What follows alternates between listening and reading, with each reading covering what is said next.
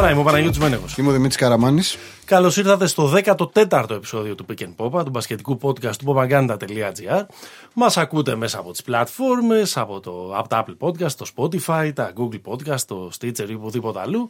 Και όπως συνηθίζουμε να σας λέμε στην εισαγωγή κάθε επεισοδίου, ακολουθήστε μας στο Facebook, στη σελίδα του Pick 'n' Pop, στο Instagram, στη σελίδα του Pick 'n' Pop, και αν σας αρέσουν αυτά που ακούτε, γράψτε μας και μια πεντάστερη κριτική. Βοηθάει ε, τα καινούργια ε, project σαν και το Pick 'n' Pop. Λοιπόν, ένα πολύ διαφορετικό επεισόδιο σήμερα. Δεν έχουμε Jokic. Δεν έχουμε Jokic. Τέλος πάντων, διάφορα πράγματα για τα οποία πρέπει να ε, μετανοήσουμε και να, ε, και να ζητήσουμε συγγνώμη. Να φάμε τα μικρόφωνα. Να φάμε τα μικρόφωνα μας, θα τα κάνουμε στο επόμενο. Δεν θα μιλήσουμε τόσο πολύ για τα, δεν θα μιλήσουμε καθόλου μάλλον για τα playoff του N B A, για την προετοιμασία των ομάδων της Ευρωλίγκας. Γεια, γεια, γεια, γεια. Θα μιλήσουμε για σινεμά και για μπάσκετ. Θα μιλήσουμε για το ντοκιμαντέρ No Heroes του Γιώργου Βιτσαρόπουλου, το οποίο κάνει πρεμιέρα στις νύχτες πρεμιέρας. Ε, η προβολή του θα είναι στις εικοστή όγδοη Σεπτεμβρίου, σε δύο Δευτέρες δηλαδή από σήμερα. Και είναι η απεικόνηση σε ενενήντα δύο λεπτά κινηματογραφικά, επτά μηνών που πέρασε ο σκηνοθέτης μαζί με τον Άσκα Μαρούσι, με τον Αθλητικό Σύλλογο Κινητικά Αναπήρων Μαρούσι. Είναι η σεζόν δύο χιλιάδες δεκαοκτώ δεκαεννιά. Δύο από τα μέλη του ρόστερ, η Γεωργία Καλτσή και ο Γιώργος Τσαουσίδης, μας έχουν κάνει την τιμή να είναι εδώ μαζί μας σήμερα και να τα συζητήσουμε. Καλησπέρα σας.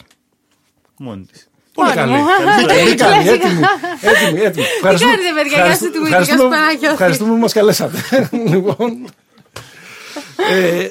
έχει ένα ενδιαφέρον ότι συνήθως τα ντοκιμαντέρ γίνονται, ας πούμε, για θριαμβευτικές χρονιές. Χρονιές που ε, ε, ξεκίνησαν από το μηδέν, οι ομάδες έφτασαν να πάρουν κύπελα, πρωταθλήματα, ανόδους κτλ. Αλλά τελικά δεν ήταν και τόσο θριαμβευτική. Δεν ήταν. Χρονιά πέρυσι του Άσκα Μαρούσι. Δεν ήταν. Λοιπόν. Ε, κοίτα, ε, σε αυτές ε, τις περιπτώσεις φαίνονται οι ομάδες όμως, έτσι. Ναι. Όταν χάνεις, άμα είναι να είσαι ομάδα μόνο όταν κερδίζεις. Σωστό. Τι να το κάνουμε. Δεν είναι έχουν και όλες τις ταινίες happy end βασικά. Ε, ναι. Αυτό. Ε, Θέλω να μου πείτε λίγο για τις, πρωτού περάσουμε και στις δικές σας τις προσωπικές ιστορίες κτλ, πώς οι ίδιοι αντιμετωπίσατε το γεγονός ότι θα μπει ένας τύπος, με, κάποιοι τύποι, ένα συνεργείο με μια κάμερα, θα σας ακολουθούν, θα κοιτάνε τις προπονήσεις σας, θα παρακολουθούν τους αγώνες, θα ταξιδέψουν κιόλας μαζί σας. Γενικώς λίγο θα είναι, υπάρχει αυτή η έκφραση που λένε η μύγα στον τοίχο που δεν πρέπει να την προσέχεις, ναι, για να ναι, κάνει ναι. αυτός όσο καλύτερα μπορεί τη δουλειά του και να βγει ένα καλό ντοκιμαντέρ. Ε, γενικότερα, εγώ ήμουν λίγο καχύποπτος ναι. στην αρχή. Γιατί πολλοί μας είχαν προσεγγίσει και είχαν έτσι, μια προσέγγιση τελείως αναπηρική. Και μπράβο, τα παιδιά είναι ήρωες της ζωής και καταφέραν να βγουν από το σπίτι τους και να πιάσουν μια μπάλα και να αθληθούν και, και, και. Αλλά στην πορεία φάνηκε ότι η προσέγγιση του Γιώργου δεν ήταν αυτή και θα γινόταν κάτι καλό. Ο Γιώργος, να πούμε, είναι μέσα στο στούντιο, αλλά δεν του έχουμε δώσει μικρόφωνο για να μπορεί να έχει αντίλογο. Δεν έχουμε φημώσει, ωραία. Λέει γεια σας από μακριά, πίσω από τη μάσκα του. Εσύ, Γεωργία?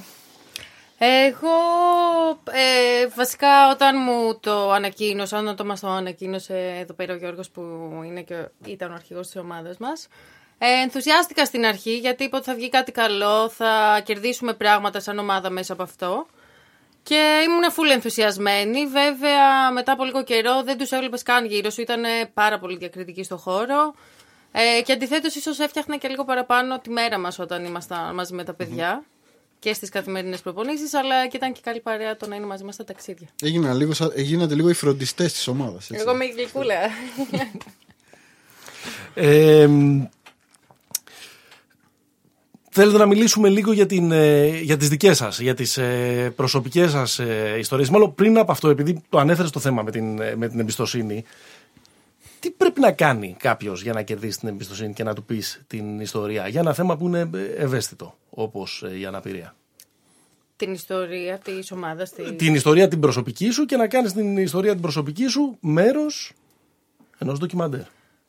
Την προσωπική μου ιστορία γενικά, εγώ προσωπικά την έχω μοιραστεί αρκετά με το ευρύ κοινό, κάνοντας ε, διάφορα πράγματα γύρω από τη δημοσιότητα του θέματος, γιατί ήταν ένα τροχιό που είχε πάρει μεγάλη έκταση. Οπότε πιάσα την ευκαιρία στο να δώσω ένα καλό μήνυμα και ένα προβάδισμα στους ανθρώπους που μπορεί να τους τύχει κάτι ίδιο ή ακόμα και πιο ελαφρύ πρόβλημα και να τους παρακινήσουμε λίγο κάνοντας απλά πράγματα για τον εαυτό τους, γιατί εσύ χάνεις άμα δεν προσπαθήσεις. Όλος ο κόσμος γύρω σου είναι απλά πλαισιώνει. Γιώργο. Ναι. Κοίτα, εγώ γενικότερα είμαι πιο κοινικός. Ε, αν θέλει κάποιος να βοηθηθεί, θα βοηθηθεί. Η ιστορία μου δεν είναι καμιά συγκλονιστική ιστορία. Να φανταστείς συνήθως, αν με ρωτάει κάποιος άσχετος, του λέω ότι πάτησα χινό. Οπότε σοκάρονται. Ναι. Γιαγιάδες μέσα στα σέρκια μου λένε: παλικάρι μου, τι είπα, του λέω πάτησα χινό. Και μάμα από αχινό και του λέω μια ιστορία με χινό τέλος πάντων. Και. Άτιμα ζώα. Ναι, ρε παιδί μου. Οπότε μετά αγχώνονται και με τους αχινούς. Προσέχουν να πατήσουν ποτέ. Ο δολοφόνος αχινός σου έτυχε ένα. Βοηθά και τις γιαγιάδες. Τώρα να κάτσω να πω την ιστορία μου ότι ξύπνησα ένα πρωί και. Πήγαμε κάτι φίλους και τρέχαμε σε έναν δρόμο που ήταν για τραχτέρ με διακόσια πενήντα με τριακόσια χιλιόμετρα. Εντάξει, δεν έχει και. Είσαι χαζός, πας, τρέχεις, χτυπάς. Μετά πορεύεσαι με αυτό. Δεν έχει κάτι να λέει. Ο αθλητισμός υπήρχε στη ζωή σας ε, και πριν τα ατυχήματα. Ε, εγώ έπαιζα ποδόσφαιρο. Και γενικότερα ήμουν και του γυμναστηρίου. Σε έφερε στο καλό άθλημα το ατύχημα. Ναι, ναι, ναι, αλλά μπάσκετ έπιανα την μπάλα και ήταν σαν να πέταγα ένα τσιμεντόλιθο. Βόμβα. Αχινό. Ναι, κάτι τέτοιο. Εσύ? Εγώ ήμουν από μικρή στον αθλητισμό. Έπαιζα μπάσκετ από πολύ νέα ηλικία, γύρω στα πέντε. Και έκανα και ποδήλατο αρκετά στα χώματα, το λεγόμενο downhill. Αυτά και μετά άλλα πράγματα τα οποία ήταν γύρω από το χορό, παραδοσιακούς, πολύ κλασικά πράγματα. Γιατί mm-hmm. έχω μεγαλώσει επαρχία και δεν έχω μεγαλώσει εδώ πέρα. Οπότε αναγκαστικά παραδοσιακή. Το pole dancing γιατί δεν το λες? Γιατί είπα χορό, Γιώργο. Έκανε παραδοσιακό pole dancing. Έκανε παραδοσιακό pole dancing. Χωρίς να βγάζω έξω το κοκό μου και τα κούνια. Είναι το χωριό σου στην Πασαντένα. Είναι Ναύπακτος. Το Λοακαρνάνας. Μάλιστα. Ήταν πόσο γρήγορα μετά από όλο αυτό που, ε, που συνέβη, είπατε εγώ θα μπω σε ένα γήπεδο? Είπατε θα... Ε, ε, εγώ φαντάζω ότι βγήκα, έκατσα έξι μήνες στο νοσοκομείο, βγήκα τον Απρίλιο, πήγα, είδα την ομάδα πριν τελειώσει, δηλαδή πήγα να δω την ομάδα τον Μάιο και μου λένε τώρα τελειώνουμε, ξεκινάμε από Σεπτέμβριο και Σεπτέμβριο ξεκίνησα. Στο Μαρούσι, στο, στο Μαρούσι, στον Άσκα. Στο Μαρούσι. Και χρονιά? Το δύο χιλιάδες έξι, το πέντε χτύπησα, το έξι ξεκίνησα. Πολλά χρόνια. Και κολλάς βέβαια έτσι όταν δεις τη φάση εκεί πέρα. Το είδες δηλαδή, ήταν και κάτι ας πούμε που υπήρχε και μια συμβουλή των γιατρών, το είδες κάτι? Όχι, όχι, η συμβουλή των γιατρών ήταν να μην ασχοληθείς με τίποτα τέτοιο γιατί μπορεί να χτυπήσεις περισσότερο. Ναι. Ειδικά τότε δηλαδή, που δεν ναι, αυτή υπήρχε είναι, αυτή η νοοτροπία. Αυτή είναι το... η ελληνική νοοτροπία. Κάτσε στο, κρε... στο κρεβάτι σου και κάνε φυσικοθεραπείες. Μην πάτησε τίποτα χειρότερο. Ναι, ναι. Πρέπει να προσπαθείς να περπατάς συνέχεια. Τόσα χρόνια δεν έχεις κάνει ένα βήμα. Να σηκώνεσαι όρθιος. Γιατί κάπως καταλαβαίνω μέσα από, το, μέσα από το φιλμ, μέσα από το ντοκιμαντέρ, ότι είναι σημαντικός ο αθλητισμός για την αποκατάσταση. Ε, κοίτα, και, ειδικά... Δηλαδή το καταλαβαίνω και το, ε, αυτό το συμπέρασμα έβγαλα εγώ και σε σωματικό επίπεδο. Γιατί το, το πνευματικό είναι προφανές. Πρόκειται να δεις, αρχικά πρέπει να ξέρεις τι είναι αποκατάσταση. Ναι. Εντάξει, όταν σου λέει κάποιος. Μάλλον το, αυτή είναι η σωστή ερώτηση. Τον όρο αποκατάσταση είναι πολλοί που πηγαίνουν σε ένα κέντρο αποκατάστασης μετά από ένα χτύπημα κάτι. Και νομίζω ότι θα, θα αποκατασταθούν και θα γίνουν όπως ήταν πριν. Σε μια κλινική αποτοξίνωση. Ναι, ναι, ναι. Η αποκατάσταση δεν είναι αυτό. Η αποκατάσταση είναι μαθαίνεις να ζεις με αυτό που σου έχει συμβεί. Mm-hmm. Όσο καλύτερα μπορείς. Το μπάσκετ, γενικότερα αθλητισμός, αλλά ειδικότερα το μπάσκετ, βοηθάει πάρα πολύ σε αυτό. Δηλαδή, δεν έχεις συνηθίσει να σπρώχνεις με τα χέρια σου, αλλά όταν θα κάτσεις ένα καρότσι και θα παίζεις μπάσκετ και θα ζοριστείς, και δυναμώνουν τα χέρια σου, δυναμώνει όλος ο κορμός, γίνεται η καθημερινότητά σου πολύ καλύτερη. Mm-hmm. Αν θέλεις, έτσι.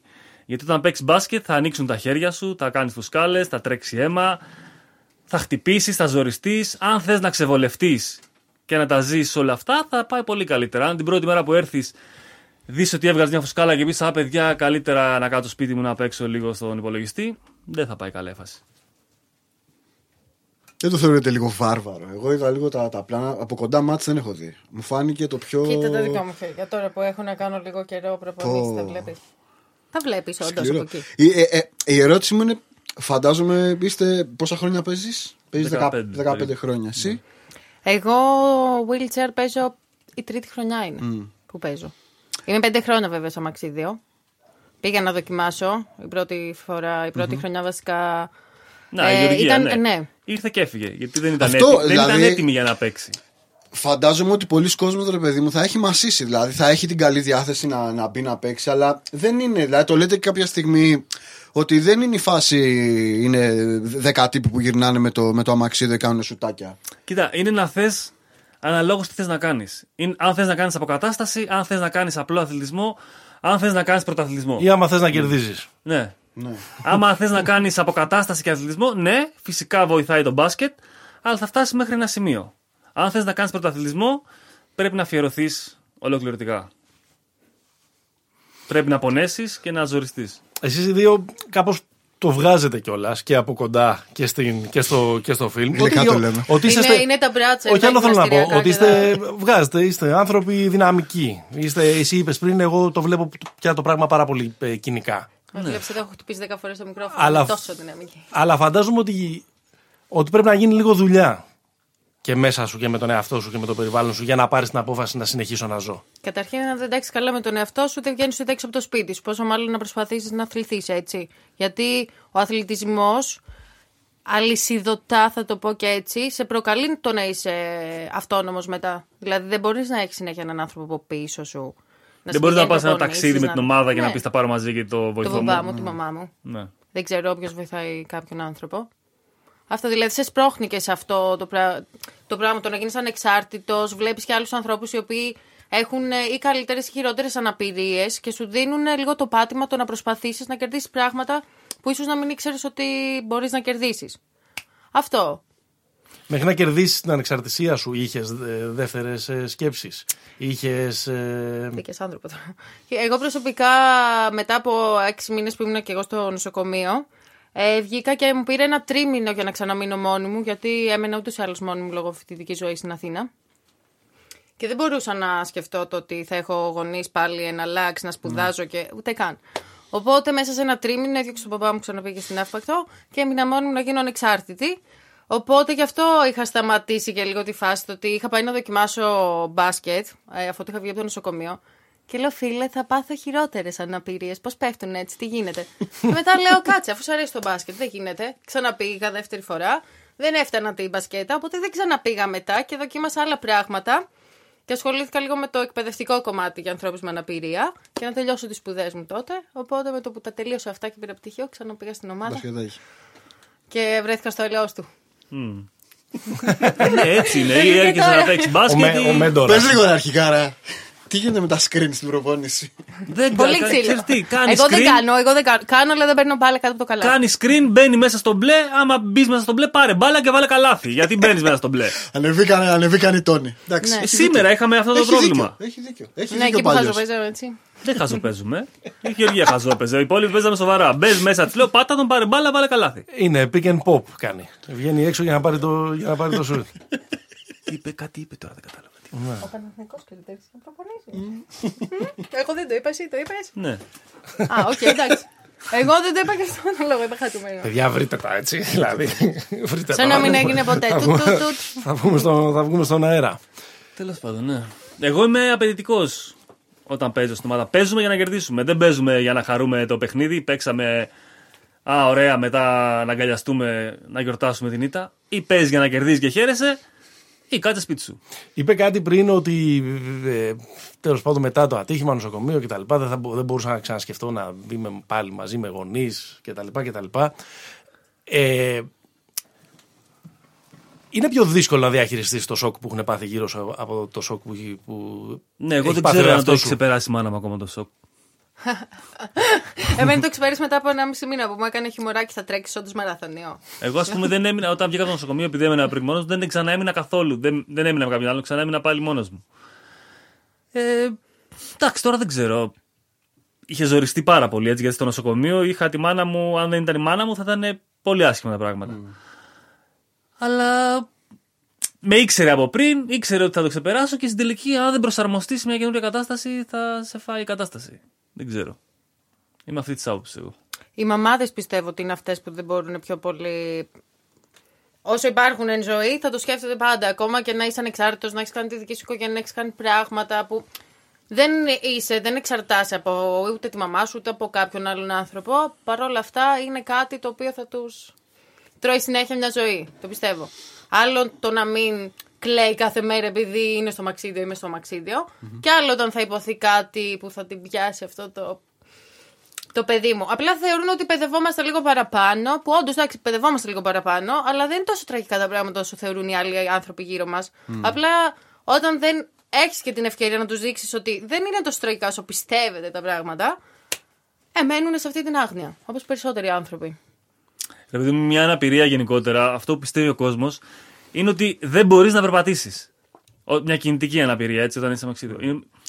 Ενώ υπάρχουν ένα κάρο άλλα προβλήματα πίσω από αυτό, το οποίο το ότι δεν μπορείς να περπατήσεις είναι το μικρότερο πρόβλημα. Για πες. Έχεις προβλήματα με την κίστη, με το έντερο, με κατακλήσεις, με το ότι δεν νιώθεις, μπορεί να, να ακουμπήσεις κάπου, να χτυπήσεις. Είναι πάρα πολλά τα πράγματα. Ναι. Και ο καθένας τα βιώνει διαφορετικά. Δηλαδή, μπορεί εγώ με τη Γεωργία να έχουμε την ίδια αναπηρία και να είναι δύο τελείως διαφορετικές εικόνες. Ε, αυτά δεν τα το... ξέρει ο κόσμος. Ποια νεύρα έχουν επηρεαστεί, έχουν πάθει τον damage και δεν λειτουργούν κανονικά. Ναι. Ο κόσμος σε βλέπει σε καρότσι, σου λέει α, το παιδάκι, είναι, ναι. το παιδί, ναι, το παιδί όταν... στο αμαξίδι, στο καρότσι. Και το μεταξύ, είμαι σαράντα χρόνων τώρα και πενήντα να φτάσω, φαντάζομαι θα είμαι α, το παιδί στο καρότσι. Ναι. Και υπάρχει μια θεωρία στην ψυχολογία, το φαινόμενο του φωτοστέφανου. Το φαινόμενο του φωτοστέφανου ισχύει στα άτομα που είναι σε καρότσι. Ε, για πάντα. Αποκλείεται να είσαι κολόπεδο άμα είσαι σε καρότσι. Αποκλείεται να βρήσεις κάποιον άμα είσαι σε καρότσι. Υ- υπάρχουν πάρα πολλές στιγμές στο δοκιμά... τον οχετό, αν με πιέσουν να δεις που πάει το φωτοστέφανο. Υπάρχουν πάρα πολλές στιγμές στο ντοκιμαντέρ που όχι μόνο εσείς οι δύο, αλλά και τα υπόλοιπα παιδιά. Δεν γίνεται όταν είσαι. Να το, το παιδιά. Ναι, να τα παιδιά. Λοιπόν. Το δείχνουν ότι αυτή, αυτή η συγκατάβαση είναι που σας, ε, που σας ενοχλεί. Ναι, ρε φίλε, εγώ τώρα, που σας τσαντίζει. Δεν φαίνεται και η έκφρασή μου, αλλά πολλές φορές δηλαδή, όταν βλέπω κάποιον απέναντι, πηγαίνω εγώ, έρχεται και παίρνει αυτή την έκφραση κάνει, mm. και κάνω εγώ. ε, δηλαδή είναι κάπου κουράζεις. Και, και ο άλλος ε, χλωμιάζει, λέει τώρα το κάνεις τα αλήθεια, ξέρω εγώ. Ναι. Αποκλείεται να το έκανες. Όπως εμένα μου λένε, αχ, περαστικά κούκλα μου. Τους λέω, αχ, έτσι γεννήθηκα. Τι θα σου πούνε μετά με τα περαστικά. Δηλαδή έτσι γεννήθηκες περαστικά. Τι περαστικά, ρε φίλε. Αν Αχι... εγώ είχα ψυχολογικά με την εικόνα μου, ας πούμε, και το ότι ναι. δεν περπατάω, θα με είχε φρικάρει αυτό το πράγμα. Απλά εγώ σου κοιτάω και σου δίνω αυτή το μυαλό στο χέρι και λες. Όχι, okay. εγώ, το, εγώ το τραβάω και τους λέω, παιδιά, είναι βιολογία γυμνασίου. Τα νευρικά κύτταρα δεν αναπλάθονται. Και αρχίζω και τους λέω μια φάση. Άμα χτυπήσεις νευρικό κύτταρο, δεν φτιάχνεται, δεν είναι σαν το δερματικό, δεν, δεν, δεν. Άμα χαλάσει κάτι, χάλασε. Πάει. Ναι, κάποια στιγμή μπορεί να το φτιάξει. Και άγνοια με τη βιολογία, πάλι δεν καταλαβαίνουν πολλά. Είναι σαν να τους λες, έχει πάθει σπονδυλική μου. Εγκεφαλικό. Με είχε Νούνα με τη χαρά της προάλλης, μας πετυχαίνει μια γιαγιά στον δρόμο και λέει να τον μπλένεις με πράσινο σαπούνι και θα γίνει καλά. Με αγάπη λέει και πράσινο σαπούνι και ό,τι πει λέει και ο γιατρός. Για να μην μπούμε τώρα. Δεν το σκέφτεσαι ποτέ. Δεν το σκέφτεσαι ποτέ ότι θέλει να δείξει ο άλλος την ευαισθησία του εκείνη τη στιγμή και απλά από την αμηχανία του λέει την αρλούμπα. Αλλά ξαναλέω ότι και εγώ είμαι εντελώς κοινικός. Έχω ακούσει τόσες κοτσάνες που δεν μπορώ. Σου λέω δεν φτιάχνει. Δεν είναι κάτι που φτιάχνει. Ωραία, μην το πάμε με συγκατάβαση. Μην το πάμε με συγκατάβαση. Πες μου ένα κόλλα πέντε. Το φαινόμενο του φωτοστέφανου το έχεις χρησιμοποιήσει ποτέ προς όφελός σου? Εννοείται. Παντού. Σήμερα πάω σήμερα στη Λαϊκή και ψωνίζω ντομάτες. Παίρνω δύο κιλά ντομάτες, πάρε άλλο ένα κιλό με από μένα. Έλα, φέρτο. Άμα πάμε τώρα σπίτι μου, έχω μια τσάντα πιπεριές. Θέλω του πάνω σαν τύπο, του λέω θέλω πέντε πιπεριές και μου βάλει είκοσι πιπεριές. Πάρτες μου λέει για σένα. Αυτός δεν ξέρει άμα είμαι καλό. Πού πας κύριε φίλε, να ερχόμαστε και εμείς, δηλαδή να γεμίσουμε το ψυγείο. Θα το πατήσει και παιδιά. Αυτός δεν ξέρει. Πάρτε ένα καρότσι και λάτε λαϊκή να δείτε τη διαφορά. Αυτός δεν, δεν ξέρει αν εγώ είμαι κολόπεδο, αν είμαι κολοχαρακτήρας, αν οτιδήποτε. Ή άμα το κάνεις ψέμα, το δεν περπατάς. Ναι, σε βλέπεις το καρότσι, σου λέει α, άκου να σου πω το άλλο. Άλλη φάση. Μπορεί να σκέφτεται ότι δεν δουλεύεις και σου χαρίζει. Είμαι στο μετρό στη Δουκής Πλαγεντίας και περιμένω ένα φίλο μου να έρθει. Κάθομαι τώρα, ακουμπάω στον τοίχο πίσω, έχω το κινητό στο χέρι, το κινητό έκανε ένα χιλιάρικο τότε. Ε, φτιαγμένος, τολισμένος για να βγούμε έξω. Και περνάει μια τύπισσα και μου δίνει τρία ευρώ. Φαντάσου, ακουμπάω στον τοίχο έτσι και περνάει και μου δίνει τρία ευρώ. Και μίλαγα στο τηλέφωνο με ένα φίλο μου τον Μπάμπη, του λέω ρε μαλάκα. Μου πέρασε μία και μου έδωσε τρία ευρώ. Πάρτα μου λέει. Ρέστα. Ναι. Πρέπει να δώσεις ρέστα. Τα παίρνω του λέω. Και άλλη μια φορά εδώ στο, πήγαινα στο σπίτι μου, ξέρω εγώ, πήγαινα προς τα κάτω Πατήσια και πέρναγα ανάμεσα αυτο... από τα αυτοκίνητα με το καρότσι και ανοίγαινα στο παράθυρο και μου λέει: Έλα, έλα, φίλε, έλα. Και είχε βγάλει κάτι ψηλά. Δεν τα πήρα αυτά γιατί βιαζόμουν. Αλλά θέλω να σου πω ότι. Γιατί δεν παίρνω ψηλά, επίσης. Θέλω να σου πω ότι ποια είναι η άποψη του κόσμου για αυτούς που είναι σε αναπηρικό αμαξίδι. Ότι δεν έχεις να φας, χρειάζεσαι συμπόνια, χρειάζεσαι βοήθεια. Ναι. Δεν είναι ακριβώς έτσι. Είναι μια κυρίαρχη εικόνα αυτή. Ναι. Ναι. Να δεις πώς τα χάνουν όταν κατεβαίνουμε από το αυτοκίνητο. Αυτό είναι ό,τι, ό,τι καλύτερο μπορείς να, να δεις. Οι φάτσες τους. Mind blowing. Ναι, γιατί εγώ ζω. Θα το πω και εγώ αυτή τη λέξη που έχει γίνει πλέον έτσι ωραία. Έχω ζήσει πολύ bullying με το που πάω και μπαρκάρω σε θέση αμαία. Δεν προλαβαίνω να βγάλω την κάρτα μου ή το αμαξιδιό μου. Με βλέπουν νέα και όμορφη. Mm. Ε, Γιώργο. Ναι, δηλαδή. Mm-hmm. Και μου λένε σαν άπειρη κοπελιά. Και τους λέω ναι, γιατί, τι έγινε, ξέρεις. Ή δεν τους λέω, τους λέω. Έγινε κάτι, μου λέει, δεν το δεν μπορούσε να είσαι και όμορφη και ανάπηρη, ας πούμε. Όμορφη και στο πέι. Λέω ότι. Όχι, με βλέπουν, θα σου πω. Με βλέπουν νέα. Μπορεί να έχω σκουλαρί και έξω, καπέλο, γυαλιά, οτιδήποτε. Και σου λέει νέα κοριτσάκι, ξέρω εγώ, με αυτοκίνητο που πάει. Και δεν προλαβαίνεις να παρκάρεις πραγματικά και σε κράζουνε. Αν σε τον δηλαδή και το. Και ναι, ναι, ναι, και εγώ, πάρα πολύ. Επειδή έχει τατουάζ. Σίγουρα, επειδή έχει τατουάζ και επειδή φοράει γυαλιά και είναι λίγο πιο μαγκάκι. Έτσι, δηλαδή δεν ξέρω, πρέπει να βγεις πάντα από το συνοδηγό, δεν παίζει. Mm. Πάρκαρα έξω από το γήπεδο προχθές. Έτσι και μπορούσα να περπατήσω, αλλά δεν θα είχα σπάσει πολλούς καθρέφτες. Ε, και απλά πέρασε ένας άνθρωπος, ήταν δύο παρκαρισμένα από τους συναθλητές μου και πήγα να παρκάρω εγώ πίσω. Και παρκάρω, και απλά έρχεται δίπλα μου, σταματάει όλη την κυκλοφορία και μου λέει σαν άπειρη. Και τον κοιτάω. Και λέω, Ε, και φεύγει. Πάντως, παιδιά, έχουμε φτάσει στο σημείο που το πρόβλημα είναι. Ότι κράζουμε λάθος κάποιους που παρκάρουν στις θέσεις της αναπηρίας. Αντί να παρκάρουμε στις θέσεις της αναπηρίας, είναι μια βελτίωση. Ναι, εντάξει. Όχι, θα σου πω. Συνήθως αυτοί που κράζουν είναι αυτοί που πάνε και πατάνε τα λάρμ για δύο λεπτά. Αλλά εγώ κάνω τρεις κύκλους μέχρι να έρθω άλλους δύο λεπτά, καταλαβες. Αυτό. Δηλαδή σε φάση ότι τους παίρνεις και τη θέση. Ειδικά στο Μαρούσι, στο γήπεδο, παίζει αυτό. Γιατί είναι από την πίσω μεριά των γραμμών ή του ταχυδρομείου. Και, και έρχονται. Τρεις θέσεις. Ναι, τρεις θέσεις, ανάβουν αλάρμ και πάνε στο ταχυδρομείο. Το ταχυδρομείο μπορεί να έχει μια ώρα πενήντα άτομα. Και λέει, εγώ για δύο λεπτά το άφησα, ρε φίλε. Ή πήγα να πάρω το παιδί μου. Ε, δεν με ενδιαφέρει και εγώ θέλω να παρκάρω. Μετά είναι να μην γίνεσαι κακός. Δηλαδή, εμείς να τους καταλάβουμε που πήρε το παιδί της, λες και αυτή δεν μπορούσε να πατήσει αλάρμ. Διπλό παρκάρισμα μπροστά. Έπρεπε εμείς να κάνουμε δέκα κύκλους. Τέλος πάντων, αυτό είναι θέμα παιδείας. Ακόμα που έχεις χρησιμοποιήσει το φαινόμενο του Φωτοστέφανου, δεν μας είπες. Πού το έχω χρησιμοποιήσει. Δεν ξέρω, δεν, δεν ξέρω αν το έχω δεν κάνει. Δεν πάω λαϊκή, δεν πάω λαϊκή. Όχι, πάω λαϊκή, οι γονείς μου εκεί πέρα δουλεύουν κιόλας, αλλά το θέμα είναι ότι να το έχω χρησιμοποιήσει μόνο όταν μου έχει σπάσει κάποιος στον έβρα. Δηλαδή θα πάω κάπου και θα μου πούνε από το ταμείο ή οπουδήποτε, mm. περάστε, περάστε, και άμα δω κάποιον να ξυνίζει, εκεί θα περάσω. Άμα δεν βιάζομαι δεν θα περάσω. Mm-hmm. Άμα όμως δω ότι κάποιος έτσι λίγο τέτοιο, λέω, μπιπ, πάω. Και πάω και είμαι έτσι και χαλαρή, να σπάσω λίγο και τα νεύρα του, γιατί...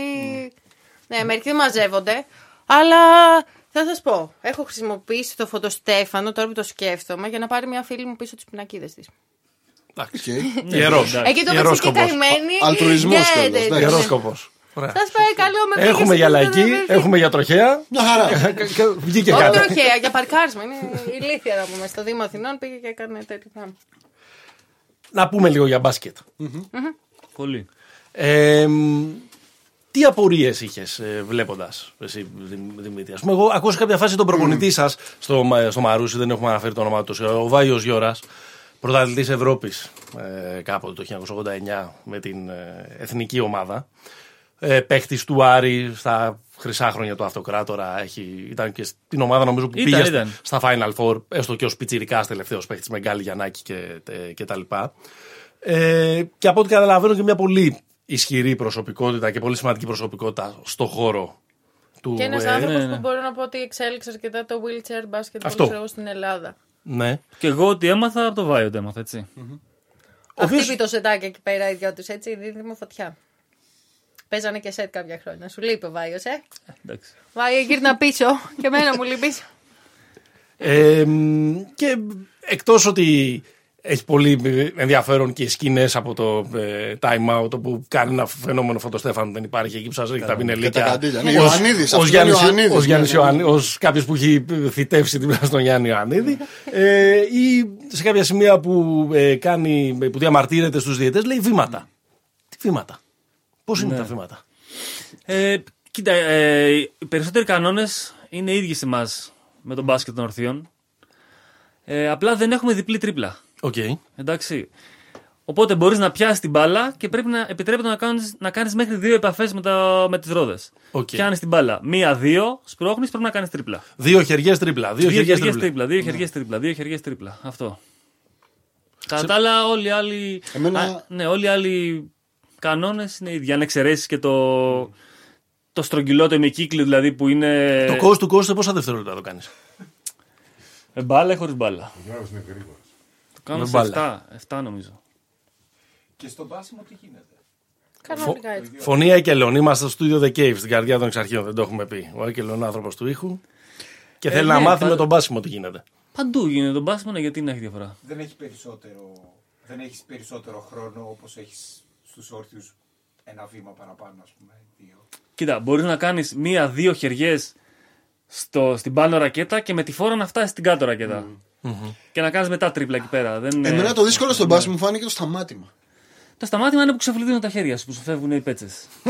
Αυτό είναι δηλαδή. Το, το γκάζι το, το δίνεις, αλλά. Σας προσκαλούμε να έρθετε στο Μαρούσι να δοκιμάσετε. Θα έρθουμε, θα έρθουμε, παιδιά. Δεν είναι, ας πούμε, το σταμάτημα, αν στη, σε δύο διαφορετικές αναπηρίες είναι πολύ διαφορετικό. Mm-hmm. Ο Βαγγέλης, ας πούμε, ο ψηλός της ομάδας του Μαρουσίου, που είναι εκατόν είκοσι κιλά. Με τα μουσια. Ο... Ναι, ναι, ναι, που δεν έχει κάποια. Έχει μια ψηλή αναπηρία, αλλά δεν εντάσσεται ακόμα δεν στο. Είναι κινητική αναπηρία. Ναι, δεν έχει κάνει χειρουργείο καρδιάς και δεν μπορεί να παίξει μπάσκετ ορθίων. Οπότε ε, αυτός που δεν έχει κινητική αναπηρία μπορεί να φρενάρει και να κινείται με το καρότσι πολύ πιο άνετα από εμένα που δεν έχω ούτε κοιλιακούς. Mm-hmm, mm-hmm. Αλλιώς θα φρενάρει αυτός, αλλιώς θα φρενάρω εγώ. Εμένα μου κάνει εντύπωση κάποια στιγμή που, δια... Εκεί που... θα κάνουμε ένα, ένα μικρό spoil που διαμαρτύρε το coach. Και λέει για, τον, για έναν αντίπαλο, σηκώνει τον κόλλο του από την καρέκλα. Αυτό, αυτό ναι, είναι... αυτή είναι κάποια αρτιμελής ή κάποια κροτηριασμένη. Αυτό είναι στα παράβαση. Δηλαδή, κοίτα, να επειδή, έχει... είμα, επειδή είμαστε καθιστοί, mm-hmm. έτσι, κάποιος μπορεί να σηκωθεί, αποκτά αμέσως αθέμητο πλεονέκτημα έναντι ναι, ναι, ναι. των άλλων. Mm-hmm. Όπως επειδή δεν πηδάμε, δεν μπορούμε, δεν έχουμε άλμα. Δεμένοι. Και εγώ είμαι κοντός. Αν ο άλλος είναι λίγο πιο ψηλός από μένα ναι. και στην άμυνα κάνει έτσι, ή αν, κρατά, αν κρατήσει την μπάλα εδώ αυτός, εγώ δεν μπορώ να την πάρω. Mm-hmm. Δεν μπορώ να πηδήξω, απαγορεύεται να πηδάς και απαγορεύεται να σηκώσει και τον κόλλο σου. Είσαι στο καρότσι, είσαι δεμένος με ζώνη στη μέση ναι, και δεν μπορείς να σηκωθείς. Είναι κάποιοι που κλέβουν και ψιλοσηκώνονται. Αν το δει αυτό ο διαιτητής, είναι τεχνική ποινή. Ε, είναι πουθενά. Ε, υπά, υπάρχει αυτό, το διατρέχει το, ε, το ντοκιμαντέρ, το γεγονός ότι δεν, δεν, υπάρχει, δεν υπάρχει στήριξη. Στην, ναι. στην Ελλάδα, στον, στον αθλητισμό. Ε, είναι πουθενά εμπορικό. Στον, στον ειδικό αθλητισμό. Στον ειδικό ναι, αθλητισμό. Και όχι μόνο ναι. στον μπάσκετ, σε όλο το. Ναι, είναι. Που, δηλαδή, μου κάνει τρομερή εντύπωση και, και το βρήκα πολύ. Ε, ε, με έβαλε να, να, να το σκεφτώ. Δηλαδή, θα το, θεω, το θεωρούσα ίσως αυτονόητο μέχρι να το ακούσω. Το γεγονός ότι η είδηση για έναν αγώνα μεταξύ δύο ομάδων σε ε, ε, αμαξίδιο μπαίνει στα κοινωνικά, δεν μπαίνει στα αθλητικά. Ναι, ναι. Δεν, δεν θυμάμαι ποιος το, ποιος το λέει. Δεν και... το ήξερα, ντροπή. Ναι, ναι, ίσως παλιότερα, ναι, αλλά, ναι, αλλά θέλω να πω ότι. ότι το, έλεγε, το έλεγε ο coach. Θέλω να πω ότι είναι ένα. Ναι, πιθανότατα έχει δίκιο ο Γιώργος Βιτσαρόπουλος, ο σκηνοθέτης, ίσως να διαλέξει αυτό. Αλλά θέλω να πω ότι. Ακόμη και στα αθλητικά να το βάλεις. Είναι η κοινωνική νότα του αθλητικού δελτίου. Ναι. Αυτό είναι ένα, ένα στερεότυπο. Αναρωτιέμαι αν πουθενά είναι εμπορικός ο, ο ειδικός αθλητισμός. Ούτως ώστε να έχει μηντιακή κάλυψη, να έχει χορηγούς, να μπορεί δηλαδή. Παντού παίζουν συμφέροντα, ιδίως σε εμάς που μπορούν έτσι να φτιάξουν ένα κοινωνικό προφίλ, όλες τις εταιρείες καλύτερο. Αλλά γενικά δεν ξέρω γιατί δεν βοηθάει τόσο πολύ στην Ελλάδα αυτό το κομμάτι. Δηλαδή στο εξωτερικό έχουν πολύ περισσότερους χορηγούς και. Ακόμα και η ίδια η περιοχή μπορεί να στηρίξει την τοπική ομάδα, ας πούμε. Mm-hmm. Mm-hmm. Είναι όλα θέμα ψηλοπαιδείας, να πούμε ναι. έτσι. Πριν, πριν, τους, πριν γίνουν οι Ολυμπιακοί στην Αθήνα, δεν υπήρχε ράμπα πουθενά ούτε για δείγμα. Εντάξει. Όχι ότι οι ράμπες τώρα που έχουμε είναι σωστές, γιατί, όπως λέει και ένας φίλος μου, μία λάθος ράμπα με μία σωστή ράμπα κοστίζουν το ίδιο, τα ίδια χρήματα. Αλλά επιλέγουν να τη φτιάξουν λάθος γιατί δεν τους ενδιαφέρει. Αυτή είναι η μεγάλη μας απορία. Άμα μπορέσετε να μας δώσετε εσείς μια απάντηση, δηλαδή, το ότι σπαταλάνε χρόνο, χρήμα, ανθρωποώρες και βγαίνουν λάθος όλα τα έργα. Είναι δηλαδή... λίγο σαν την ιστορία με τις μάσκες στα σχολεία. ναι, δηλαδή έγινε ναι, ναι, ναι. παραγγελία και, και ό,τι έρθει πίσω. Ναι, οπότε πριν είκοσι χρόνια ε, δεν υπήρχαν ανάπηροι στην Ελλάδα. Παρόλο που το, το, δεν ποσοστό, ναι, το ποσοστό είναι ένα δέκα τοις εκατό γενικότερα στην, Ευρωπα... στην Ευρωπαϊκή Ένωση, το ποσοστό των αναπήρων με κινητικές αναπηρίες ένα. Γενικότερα σε μια χώρα είναι δέκα τοις εκατό. Ακόμα και τώρα έξω δεν βλέπεις κόσμο να κυκλοφορεί. Mm. Υπάρχει ακόμα ένα στερεότυπο που από, από στην τα Ελλά... ίδια. Στην Ελλάδα, στην Ελλάδα, στην Ελλάδα, ναι, ναι. Στην Ελλάδα.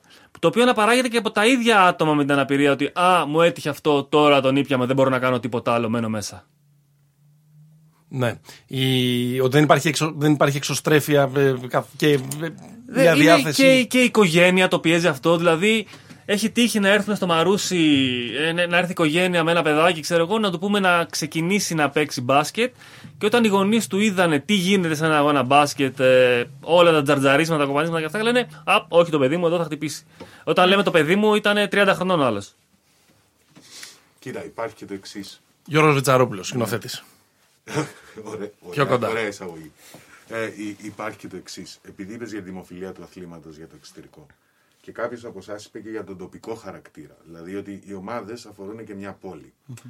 Αυτά όλα και που είπε ο Γιώργος που αφορά και την προσβασιμότητα και, την, και το ότι οι ανάπηροι οι ανάπηρες δεν βγαίνουν έξω, είναι αλληλένδετα και με τη δημοφιλία του μπάσκετ. Δηλαδή, τι θέλω να πω. Πες, ας πούμε, ότι υπάρχει στην Ολλανδία, που είναι πολύ δημοφιλές το άθλημα στην Ολλανδία. Πες ότι υπάρχει μια πόλη τοπική, μια τοπική κοινωνία, η οποία έχει εξαιρετική πρόσβαση και προσβασιμότητα. Τι σημαίνει αυτό, ότι τα ανάπηρα άτομα σε αυτή την πόλη κυκλοφορούν. Αυτό, η θέασή τους, η δημόσια που τους βλέπουν η θέα τους, κάνει πολύ πιο εύκολο και τον κόσμο ένα άθλημα το οποίο τους αφορά, να τους νιώσεις ως μέλη της κοινωνίας και το άθλημα να γίνει δημοφιλές mm-hmm. στην τοπική κοινωνία εκεί πέρα. Όπως βλέπεις ορθίους να πηγαίνουν να παίζουν μπάσκετ, αν βλέπεις. Ακριβώς. Γιατί αντιλαμβάνονται και τη σωματικότητά τους, mm-hmm. τους αντιλαμβάνονται ως μέλη της κοινωνίας, άρα και τον αθλητισμό τους, αντίστοιχα θα τον αγκαλιάσουν. Σωστό. Οπότε ο τοπικός χαρακτήρας και το πώς είναι δομημένη μια τοπική κοινωνία έχει σημασία και η αρχιτεκτονική. Αυτή είναι και η δική μου άποψη, βλέποντας, ακούγοντας και από τον Γιώργο σε ποιες χώρες είναι δημοφιλές. Στη... Ας μείνει στη Μεγάλη Βρετανία που δεν έχει μπάσκετ. Στη Μεγάλη ναι. Βρετανία. Καλά, ούτε η Ολλανδία έχει. Στους Παραολυμπιακούς που είχαν γίνει στο Λονδίνο, τα γήπεδα είχαν πιο πολύ κόσμο μέσα από ό,τι είχαν στις Ολυμπιακούς των Αρτιμελών. Στην Ελλάδα. Ε, όταν είχαν γίνει. Τα μοιράζαν στα σχολεία τα εισιτήρια στην Ελλάδα. Και πάλι ναι, είχε, ναι, ναι. είχε, Εμείς είχε δέκα άτομα μέσα. Είχαμε να δούμε Παραολυμπιακούς. Είχε δέκα άτομα όλο το ΆΚΑ μέσα. Που δηλαδή αυτό, αυτή η εικόνα που βλέπεις στους Παραολυμπιακούς της Αθήνας είναι αποκαρδιωτική, λες. Και βλέπεις πάλι στο Λονδίνο και δεν έπεφτε καρφίτσα. Εγώ, ε... που στο Λονδίνο, συγγνώμη, στο Λονδίνο τα πουλάγαν τα εισιτήρια κανονικά. Έτσι, δεν ήταν δωρεάν, μπείτε μέσα. Είχα την αίσθηση πάντως όχι για το κοινό, αλλά για, τον, για, το, για τους ανθρώπους με, με αναπηρία. Ότι είναι οι Παραολυμπιακοί της Αθήνας ένα milestone για να αποφασίσουν να είναι πιο εξωστρεφείς. Δεν ξέρω, εσείς το ξέρετε πολύ καλύτερα. Δε, Όχι. Δεν νομίζω, δεν ξέρω. Δεν ξέρω από τι μπορεί να, από τι μπορεί να υποκινηθούν. Δηλαδή, Επειδή σχολ... εσύ είπες ότι, πριν, ότι τώρα είναι πολύ περισσότεροι σε σχέση με πριν από είκοσι χρόνια. Ότι... Πριν από είκοσι χρόνια δεν είχαμε ίντερνετ, δεν είχαμε YouTube, δεν είχαμε τίποτα. Καλά, στο. Όχι μόνο εμείς σαν Ελλάδα και άλλες χώρες. Ναι, ρε, μου θέλω να σου πω. Εμείς σαν Ελλάδα τώρα... έχουμε πολύ κακό μάρκετινγκ. Δεν ξέρουμε να πουλήσουμε όλα αυτά που μας mm-hmm. δίνονται απλόχερα. Τώρα, τώρα η πληροφορία είναι, είναι διάχυτη παντού. Αν θες να μάθεις κάτι, το μαθαίνεις. Αν θες να βγεις από το σπίτι σου, βγαίνεις. Δεν είναι όπως πριν είκοσι χρόνια που υπήρχε ένα περιοδικό αναπηρία συνδρομητικό και περίμενες να στο στείλουν σπίτι για να μάθεις τα νέα από εκεί. Φορεία. Είναι αυτονόητη Η, η ζωή ε, ενός ανθρώπου με, με αναπηρία, ότι οτιδήποτε χρειά, ε, πρέπει να έχεις τη διάθεσή του ε, μπορεί να το έχεις σε αυτή την, ε, σε αυτή την πόλη. Φαντάζομαι ότι η ερώτηση είναι ανόητη και η απάντηση είναι προφανής, αλλά θέλω να πείτε, θα, να πείτε περισσότερα. Κοίταξε να δεις, είναι αναλόγως την αναπηρία, αναλόγως το που μένεις, είναι πάρα πολλά πράγματα που πειράζουν. Γενικότερα η αναπηρία είναι ένα πάρα πολύ ακριβό σπορ. Εντάξει. Δηλαδή, ένα αναπηρικό αμαξίδιο ξεκινάει από. Πόσα ξεκινάει, πόσα λέτε. Έχουμε, Αυτό είναι το έχουμε δει το ντοκιμαντέρ, ξέρω. Πείτε εσείς. Ένα, ένα αναπηρικό αμαξίδιο να μην είναι σαν αυτά που έχουν στα νοσοκομεία που σε πηγαίνουν από δωμάτιο στο δωμάτιο. Ε, για τους active users, ας πούμε, ξεκινάει από δυόμισι χιλιάδες. δυόμισι χιλιάδες για το πιο απλό. Δηλαδή, ας πούμε, όχι, το όχι δικό το αγωνιστικό. Μου. Όχι το αγωνιστικό, το καθημερινό. Mm. Το δικό μου το αμαξίδιο της Γεωργίας, αυτά έχουν γύρω στις πέντε χιλιάδες. Από αυτά το ταμείο δικαιολογεί γύρω στο ένα χιλιάρικο. Mm-hmm. Οπότε, κάτι, ναι. Ναι, αν θες να κινείσαι αξιοπρεπώς και να έχεις ένα σωστό αμαξίδιο στα μέτρα σου φτιαγμένο, γιατί τα περισσότερα από αυτά είναι custom made, είναι φτιαγμένα στον καθένα στα πάνω στα μέτρα του, πρέπει να βάλεις από την τσέπη σου το κόστος που έχει ένα αυτοκίνητο. Mm. Εντάξει, δηλαδή να βάλεις άλλα τέσσερα χιλιάρικα από την τσέπη σου για να αγοράσεις ένα αμαξίδιο. Εγώ τα είχα, η Γεωργία τα είχε, είναι πολλοί που δεν τα έχουν. Και... Άρα τι συζητάμε για επανένταξη, ας πούμε, αν δεν, αν δεν ναι, μπορείς να ξεκινήσεις από, από τη στιγμή αυτό το που δεν έχεις το κατάλληλο αμαξίδιο να κυκλοφορήσεις στους δρόμους της Αθήνας, να μιλήσουμε για την Αθήνα, έτσι. Να κυκλοφορήσεις στους δρόμους της Αθήνας και πάρεις ένα αμαξίδιο το οποίο δεν μπορείς να κινηθείς, γιατί είτε είναι πολύ μεγάλο, είτε δεν μπορείς να ανεβοκαταβαίνεις το δρόμο ή οτιδήποτε, δεν θα βγεις από το σπίτι σου. Και δεν έχει καμία σχέση με επιλογή το να διαλέξεις κάτι που να θεωρείς ότι είναι γαμάτο χρώμα και τέτοια. Αν δεν έχεις αμαξίδιο στα μέτρα σου, έχεις επιπτώσεις στο σώμα σου και στην υγεία σου. Από κατακλήσεις μέχρι το... πολύ απλά πράγματα, σχολίωση, τα οποία σε βάθος χρόνου απλά. Γίνονται πολύ μεγάλο προβλήμα. Οι κατακλήσεις, γιατί πολλοί ακούνε κατακλήσεις και δεν ξέρουν τι είναι. Εσύ, αν κάτσεις πάνω σε ένα μάρμαρο, σε ένα σκαλί, κάποια στιγμή θα πονέσει ο κόλος σου. Mm-hmm. Θα σηκωθείς, θα τρίψεις λίγο τον κόλος σου, θα κουνηθείς, θα ξανακάτσεις. Ε, αν συνεχίσεις να κάθεσαι εκεί, αυτό θα κάνει μελανιά από μέσα και θα δημιουργήσει μια πληγή η οποία δεν κλείνει με τίποτα. Οπότε κάποιος που κάθεται σε ένα μαξίδιο που δεν είναι φτιαγμένο στα μέτρα του. Όλη την ημέρα. Που δεν έχει το, το, το μαξιλάρι που αρμόζει να έχει, το οποίο το μαξιλάρι έχει ένα πεντακοσάρικο στην καλύτερη. Και έχει απλά αέρα μέσα, έτσι. Απλά και έχει απλά αέρα, ναι. Αν κάθεσαι απλά αμαξίδιο, κάποια στιγμή θα πιαστεί ο κόλος σου, δεν θα το καταλάβεις, θα γίνει αυτή η εσωτερική πληγή και μετά θα πρέπει να είσαι τουλάχιστον τρεις μήνες στο κρεβάτι για να κλείσει ε, ή θα πρέπει να κάνεις πλαστική. Αν έχεις την οικονομική άνεση. Επειδή δεν έχουν την, πολύ την οικονομική άνεση, πρόσεξε να δεις πώς γίνεται τα πράγματα τώρα. Επειδή όταν δεν το νιώθεις και δεν πονάς, λες δεν με νοιάζει, εντάξει δεν κάθομαι στο κρεβάτι, μεγαλώνει αυτή η πληγή, παθαίνεις μια ασυψαιμία και πεθαίνεις. Από αυτή την πληγή που δημιουργήθηκε γιατί, γιατί δεν είχες ε, το σωστό μαξιλάρι. Mm-hmm. Και κάθε πότε πρέπει να αλλάζεις αμαξιλάρι. Δηλαδή αυτό πόσο, πόσο θα σου κρατήσει. Αμαξίδιο είπες. Ναι, ναι. Εντάξει, είναι ανάλογα τη χρήση. Εγώ το πρώτο, πούμε, παρόλο που το είχα πάρει fix, το άλλαξα επειδή έκανα φουλ αλλαγές, επειδή μου πούλησαν κάτι, το οποίο βασικά μου πουλάγανε κάτι άθλια πράγματα με μεγάλες πλάτες και τέτοια καμία σχέση. Βλέπεις ότι τα δικά μας τα μαξίδια είναι σαν να κάθεσαι απλά σε ένα σκαμπό με ρόδες, έτσι, ούτε πλάτη ούτε τίποτα. Mm-hmm. Και ζυγίζουν mm-hmm. ούτε οκτώ κιλά. Ε, έκανα μια επιλογή που μετά, ας πούμε, εγώ πήρα σαράντα, θέση σαράντα. Που ήμουν πιο αδύνατη και έλεγα, αλλά δεν πειράζει, φοράω φαρτιά, ξέρεις και τέτοια. Και την έπαθα. Οπότε πέντε χιλιάδες πήγαν στράφη μέσα σε ενάμιση χρόνο. Και πήρα αυτό το Τα πρώτα μαξίδια, στο... γενικότερα τα ένα-δύο πρώτα μαξίδια που παίρνεις, τα αλλάζεις. Mm. Γιατί, πρόσεξε να δεις τι γίνεται. Αυτό είναι, έχει μια μορφή καταγγελίας τώρα που κάνω, έτσι. Με τα αναπηρικά είδη και γενικότερα με ό,τι χρειάζεσαι για να ζήσεις και δεν μπορείς να ζήσεις χωρίς αυτό, υπάρχει μια τεράστια μπίζνα από πίσω. Ναι. Εγώ, ας πούμε, όταν ήμουνα στο νοσοκομείο. Ε, ερχόντουσαν οι προμηθευτές, μου λέγανε θα πάρεις αυτό κρά, κρά.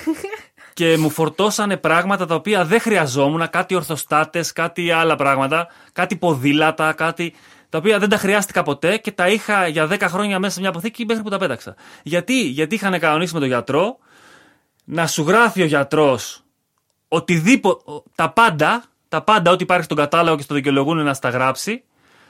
Να πάρουν αυτή τη μίζα τους, να πάρει και ο γιατρός τη μίζα του και να είναι όλοι ευχαριστημένοι μετά. Τον πούλο. Ναι. Γενικότερα αυτά, επειδή ζούμε με γιατρούς, δηλαδή πρέπει να πηγαίνουμε κάθε έξι μήνες στο γιατρό για να γράφουμε διάφορα πράγματα, για, για, για. Οι γιατροί βρίσκουν και εκμεταλλεύονται πολύ την κατάσταση της αναπηρίας. Από ό,τι υπάρχει να σου γράψουν, από ειδικά παπούτσια που δεν πρόκειται να σηκωθείς ποτέ να περπατήσεις. Από βιταμίνες, δηλαδή κοιτάνε τον κατάλογο με τα φάρμακα, τι μπορούμε να του γράψουμε, θα του τα γράψουμε για να τα πάρει. Και από την άλλη υπάρχουν και κάποιες, αναφέρονται και στο, και στο φιλμ, και κάποιες μεμονωμένες περιπτώσεις ανθρώπων που ανιδιοτελώς, ανιδιοτελώς την καρδιά τους, από την καλοσύνη τους βοηθάνε. Ναι, ναι. Υπάρχει μια ιστορία πολύ συγκινητική νομίζω. Τώρα... Να την πούμε. Ναι, να μην... ναι, ναι, ναι, ναι, συμφωνώ. Πάντα υπάρχουν και να μην κάνουμε spoiler, ας πούμε. Ναι. Ναι, αυτό θέλω να πω. Ναι. Αυτοί που βοηθάνε όμως. Έχουν υπάρξει τέτοιοι άνθρωποι έτσι, στη δική σας ε, πορεία. Που να μας χαρίσουν πράγματα. Να σας χαρίσουν, να σας βοηθήσουν να είναι ιδιωτελώς, ρε παιδί μου. Κανένα αγόρι τριμήνου. Που μας χαρίσουν πράγματα. Κοίτα, έχουν βρεθεί χορηγοί να δώσουν. Να πληρώσουν καρότσια αγωνιστικά. Σίγουρα έτσι, χωρίς τους χορηγούς. Θα ήταν τα πράγματα πιο δύσκολα. Απλά πρέπει να βρεθούν δύο-τρεις για να πάρουν ένα καρότσι, κατάλαβες. Πρόσεχε να δεις όμως. Ναι, ναι, για να πάρεις αθλητικό καρότσι και να βρεθεί ο χορηγός να σου πάρει το καρότσι. Για να, να φτιάξει ένα ολόκληρο το αθλητικό. Που το ένα μαξίδιο, ναι. Το κάθε μαξίδιο είναι πάλι όπως λέμε και για το mm. καθημερινό μας έτσι. Πρέπει να είναι fix πάνω σου. Ναι. Γιατί δεν παίρνει και εύκολα. Τα αγωνιστικά είναι πιο ακριβά. Άρα συζητάμε ότι αυτό για, πούμε, για να, για να ε, καλυφθεί το κόστος ενός ολόκληρου ρόστερ, ας πούμε, μιας δωδεκάδας. Συζητάμε για ένα εκατοστάρικο. Κοίτα, εμείς τώρα στην εθνική ομάδα που πλήρωσε κάποια καρότσια, το λέω, ο ΟΠΑΠ, ε, δώσανε γύρω στα ογδόντα χιλιάρικα, ογδόντα πέντε για να καλύψουν τα καρότσια των δώδεκα παικτών της εθνικής. Ναι. ογδόντα χιλιάρικα, ογδόντα πέντε είναι πάρα πολλά λεφτά, έτσι. Πού τα φυλάτε τα μαξιλιά σας? Αλλά τι γίνεται τώρα? Για να φτάσεις στο σημείο να σου πάρει ο χορηγός καρότσι, πρέπει να έχεις πεθάνει και εσύ να έχεις λιώσει πάνω στο καρότσι και να τα έχεις δώσει όλα. Δεν παίρνουν καρότσι, α, ήρθες. Και οι χορηγίες έρχονται με κάποιος όφελος. Γι' αυτό και οι νέοι παίκτες που έρχονται σε μια ομάδα μπάσκετ θα κάτσουν στο καρότσι κάποιου παλιότερου παίκτη. Και εγώ, όταν το δικό μου το καρότσι παλιός και πάρω καινούργιο, θα το δώσω να το πάρει κάποιος άλλος. Δεν γίνεται να πάρεις καινούργιο καρότσι κατευθείαν, γιατί καταρχάς δεν ξέρεις τι καρότσι θες. Είναι πολλοί οι παράγοντες. Να σας ρωτήσω κάτι άλλο. Πώς σας φαίνεται που παίζετε σε ομάδα που είναι, που είναι μεικτή? Δηλαδή άντρες, γυναίκες. Αυτό είναι λίγο. Είναι, είναι προ... της ομάδας η πατέντα, θα λοιπόν. Όχι. Είναι σε όλη, σε όλη, σε όλη την κατηγορία. Σε όλη, σε όλη την Ευρώπη παίζουν, μπορούν να παίζουν γυναίκες. Μαζί με άντρες, σε αντρικές ομάδες. Όπως και... και δικαιούμαστε και δύο αρτιμελείς κάθε ομάδα. Είχαμε πάει μια φορά με το Μαρούσι, δεν ήταν η Γεωργία. Είχαμε πάει μια φορά με το, με το Μαρούσι στην Πανταχώτ στην Ισπανία. Σε ένα, ευρωπαϊκό, σε ένα ευρωπαϊκό πρωτάθλημα. Και είχαμε ήμουν παίξει... εδώ ανάπηρη. Όχι. Και είχαμε παίξει με μια Ολλανδική γυναικεία ομάδα. Σας ξεφτυλίσανε. Ναι. Τι θα γίνει, γιατί μας πελάτουν έτσι οι Ολλανδοί στο μπάσκετ? Χάσαμε, ε, φάγαμε τριψήφιο αριθμό καταφιών, πόντων. Και βάλαμε είκοσι πέντε. Βάλαμε είκοσι πέντε, ξέρω εγώ. Οι γυναίκες, εκτός από το ότι παίζουν πιο έξυπνα, γιατί δεν έχουν αυτή τη μανία των αντρών να βάλουμε καλάθι, παίζουν, παίζουν πιο ομαδικά, παίζουν με περισσότερο μυαλό. Δηλαδή, αν κάτσεις και δεις ολλανδικό γυναικείο μπάσκετ, θα πάθεις πλάκα με τα συστήματα, πώς βγαίνουν όλα. Ε, τώρα, για το, το ότι παίζουν μαζί βοηθάει. Γιατί όταν παίζει μια γυναίκα σε, σε αντρική ομάδα, παίζει με ένα βαθμό λιγότερο. Δηλαδή, εμείς το σύνολο των παικτών πρέπει να είναι δεκατέσσερα κόμμα πέντε. Η πεντάδα δηλαδή, που παίζει μέσα. Η πεντάδα. Εγώ, ας πούμε, έχω ο κάθε παίκτης ανάλογα με την αναπηρία του. Okay. Έχει, υπάρχει point system. Ο Αρτιμελής έχει τεσσεράμισι, νομίζω. Ο Αρτιμελής έχει τεσσεράμισι. Εγώ που έχω βαριά αναπηρία έχω ένα βαθμό. Mm-hmm. Η Γεωργία, αν παίζει σε γυναική ομάδα, θα έχει και αυτή ένα βαθμό. Αν παίζει σε αντρική, παίζει με μηδέν. Mm-hmm. Οπότε, αν παίζει με μηδέν, έχουμε έναν έξτρα βαθμό να χρησιμοποιήσουμε ένα ψηλό περισσότερο. Ναι, δεν είναι. Παραπληροφόρηση. Διαφωνεί. Διαφωνείτε. Οπότε οι γυναίκες είναι πολύ χρήσιμες. Πολύ χρήσιμες.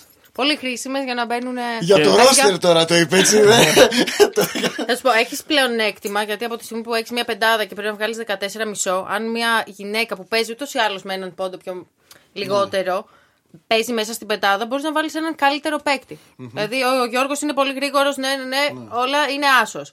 Ένας αρτιμελής μπορεί να μην χωράει για ένα να παίξει μέσα. Ενώ αν παίζει και μια γυναίκα, μπορεί να βάλεις.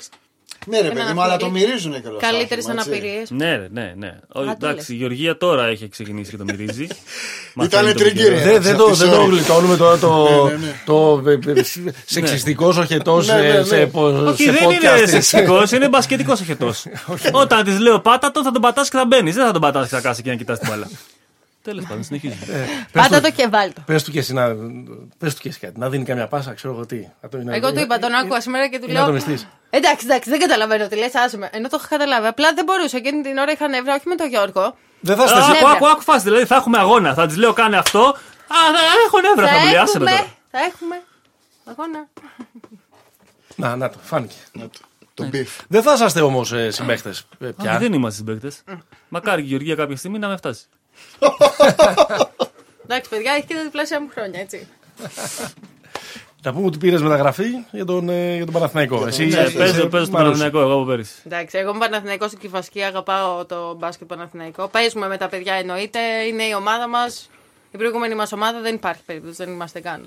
Και εσύ κάνεις κι άλλο άθλημα? Κάνω, κάνω και σκοποβολή. Αλλά έρχεται, επειδή είναι αντικρουόμενα αθλήματα, δηλαδή δεν μπορείς μέσα στην ένταση του μπάσκετ.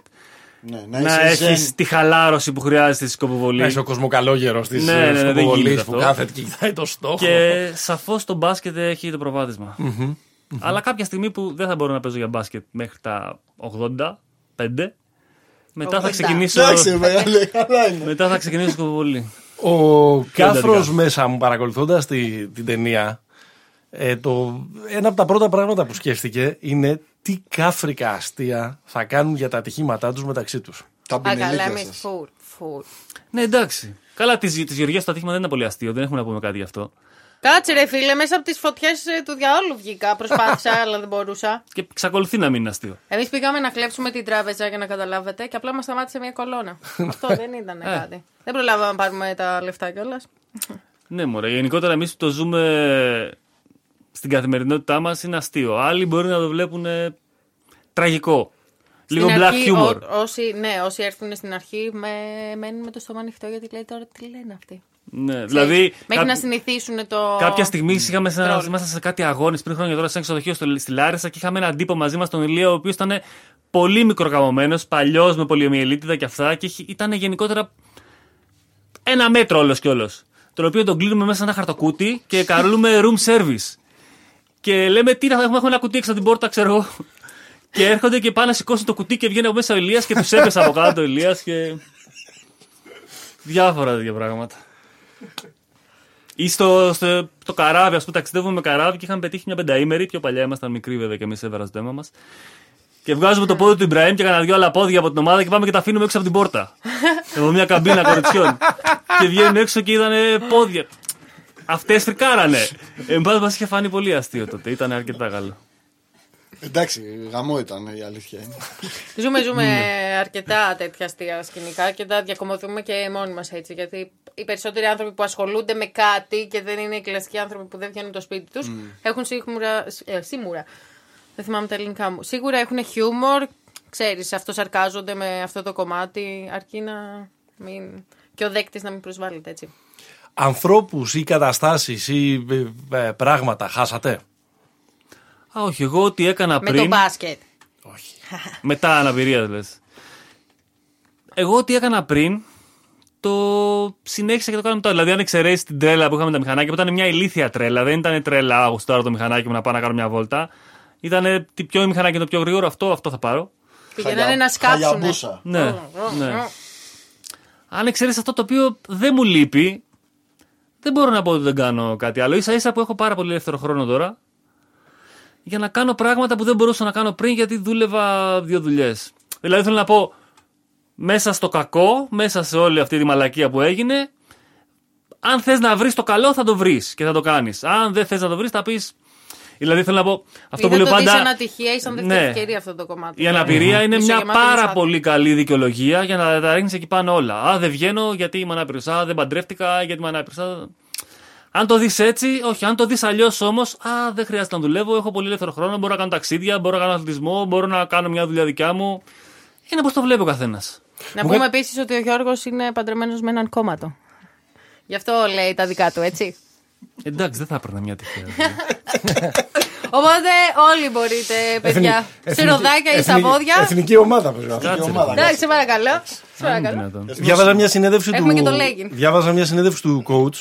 Ναι. Του Γιώρα, του Βάιου Γιώρα, ε, που έλεγε ότι το πιο σημαντικό, πρωτού καν μπεις μέσα, μέσα στο γήπεδο ξανά ε, και αρχίζεις να κάνεις όσα περισσότερα πράγματα μπορείς, πάνω στη βάση την οποία το είπες εσύ πριν, πάνω στη βάση της δεύτερης ευκαιρίας που είπε και η Γεωργία, είναι να συνειδητοποιήσεις τι μπορείς και τι δεν μπορείς να κάνεις. Μου φάνηκε πολύ ενδιαφέρον ένα πράγμα που, που είπε, να, συνειδητο... να συμφιλιωθείς ναι, ναι. με τον ανδρισμό σου, ας πούμε, για παράδειγμα. Ναι, ναι, ναι, σαφώς. Ναι, ο καθ... ανάλογα το φύλλο εννοείται. Με τον ναι. εαυτό σου γενικά πρέπει να τα βρεις. Ναι, δηλαδή. Άμα δεν τα έχεις καλά με τον εαυτό σου. Ρε παιδί μου, είναι σαν να βλέπεις εσύ έξω ένα πουλί να πετάει. Δεν γίνεται να κάτσεις να πεθάνεις από την κατάθλιψη γιατί το πουλί πετάει και εσύ δεν πετάς. Δεν γίνεται να πετάξεις. Δεν μπορείς να το κάνεις αυτό. Αυτό είναι πιο ωραίο από το coach. Ε, ναι, τώρα είναι σαν να κάθομαι εγώ και να βλέπω τους άλλους να τρέχουν και να λέω ρε φίλε, γιατί. Ε, δεν μπορώ να τρέξω, ρε φίλε. Τε, τι να κάνουμε, δεν το κάνω, δεν με νοιάζει. Μπορώ να κάνω άλλα πράγματα. Απόλυτος. Σούζες. Κάτι πάνω σε αυτό. Σούζες στο μαξίδιο. Σούζες στο μαξίδιο. Ναι, είναι κάτι που δεν μπορείς να ζήσεις χωρίς να κάνεις σούζες στο μαξίδιο. Μην χαλάτε, όντως. Για να κατέβεις, να ανέβεις καλοπαντάκια. Είναι το μόνο που πρέπει να κάνεις να μάθεις. Το πρώτο πράγμα που μαθαίνεις με το που κάτσεις σε μαξίδιο είναι αυτό. Μία σούζα. Σου γυρίζουν τα λαμπάκια όταν ακούς τον νικητές της ζωής. Όχι, γελάω. Εντάξει, νικητές της ζωής. δεν έχει να κάνει με την αναπηρία το αν κάποιος άνθρωπος είναι δυνατός ή αν του έχει τύχει κάτι σοβαρό και έχει ανταπεξέλθει. Δηλαδή αυτό δεν ξέρω γιατί το λένε. Το λένε ίσως γιατί παλιά υπήρχε μια πολύ διαφορετική αντιμετώπιση ανάποδα, ε, πώς το λένε, απέναντι σε αυτά τα άτομα. Επειδή όντως ήταν πολύ λιγότερες και πάλι εγκαταστάσεις. Όλα δηλαδή ξεκινάνε με το αν μπορείς να κινηθείς και να βγεις έξω. Δηλαδή δεν θα πάθεις κατάθλιψη αν ξέρεις ότι και να είσαι στο μαξίδιο. Υπάρχει και έξω ένας κόσμος που είναι διαμορφωμένος και, σε, και για σένα. Εγώ γιατί να κάτσω πούμε, στη διαδικασία να μπω, στη διαδικασία να βγω, ναι. Αν ξέρω ότι θα πρέπει να πάω μία ώρα από το Μαρούσι που μένω στο κέντρο, να πάω να πιω μία μπύρα, ένα κοκτέιλ και επειδή θα έχει τουαλέτα ή να ψάξω στο τριγύρω μαγαζιά ή να με σηκώσουν, λες και μεσάκι, όχι ρε φίλε, θέλω να πάω μόνος μου στην τουαλέτα, ας πούμε. Ή να πάω στο αυτοκίνητό μου ή να γυρίσω απλά στο σπίτι μου. Δηλαδή, ε, δεν, θα, δεν είναι ωραίο να νιώθεις ότι δεν μπορείς να κάνεις πράγματα. Ότι δεν είσαι ανεξάρτητη. Ναι, γιατί, οκ, okay, εγώ και ο Γιώργος και άλλοι άνθρωποι μπορούμε να βγούμε έξω, δεν θα μας νιάξει κιόλας. Θα είμαστε και λίγο θράσος με την καλή έννοια, γιατί λες, οκ, okay, και εγώ εδώ είμαι, ρε φίλε. Ε, πρέπει να το αντιμετωπίσεις, πρέπει να το δεις αυτό το πράγμα. Δεν γίνεται να εθελοτυφλείς σε όλα πια αυτά τα πράγματα. Εντάξει, εδώ δεν σέβονται άλλους ανθρώπους. Δεν είναι μόνο ότι η κινητική αναπηρία μας μέσα μαξίδια και κάτι έγινε, ας πούμε. Είναι ότι υπάρχουν και μαμάδες και γιαγιάδες και άνθρωποι που έχουν πολύ πιο απλά πράγματα και βλέπεις ότι πλέον, ας πούμε, βρίσκεις κάποιον επειδή περπατάει στον δρόμο, επειδή δεν έχει χώρο να πάει στο πεζοδρόμιο. Δηλαδή υπάρχουν δέντρα και τα θέλουμε τα δέντρα, προφανώς, αλλά δεν γίνεται. Κάπου πρέπει να παρκάρουμε, κάπου πρέπει να μπουν τα δέντρα, κάπου πρέπει να περπατήσει ο άνθρωπος, κάπου. Πρέπει να πάνε, ας πούμε, οι γραμμές για τους ανθρώπους που δεν βλέπουν, που έχουν χαμηλή ή μειωμένη όραση ή το οτιδήποτε και όχι να καταλήγουν. Εγώ, ας πούμε, μέχρι κάποια ηλικία πίστευα, πίστευα. Δεν είχα ρωτήσει και ποτέ, ας πούμε, στο σχολείο, γιατί δεν είχε έρθει κανείς να μιλήσει στο σχολείο ή κάτι τέτοιο. Ε, ότι αυτά τα ωραία κίτρινα πλακάκια στο πεζοδρόμιο είναι σχέδιο. Πού να το ξέρετε είναι σχέδιο. Και έβλεπα γραμμούλες, τελίτσες. Οκ, okay, έλεγα, μια χαρά. Τρίλιζα. Ε, στην τελική, δεν σου πάει και στο μυαλό, αν, αν ε, καταλήγει η κίτρινη λωρίδα, καταλήγει σε ένα δέντρο mm. ή σε ένα κενό. Πού να καταλάβεις και εσύ, δηλαδή, άμα δεν το ξέρεις ότι είναι κάτι τέτοιο. Δηλαδή, εμένα, ας πούμε, δεν με ενδιαφέρει κίτρινη λωρίδα καν.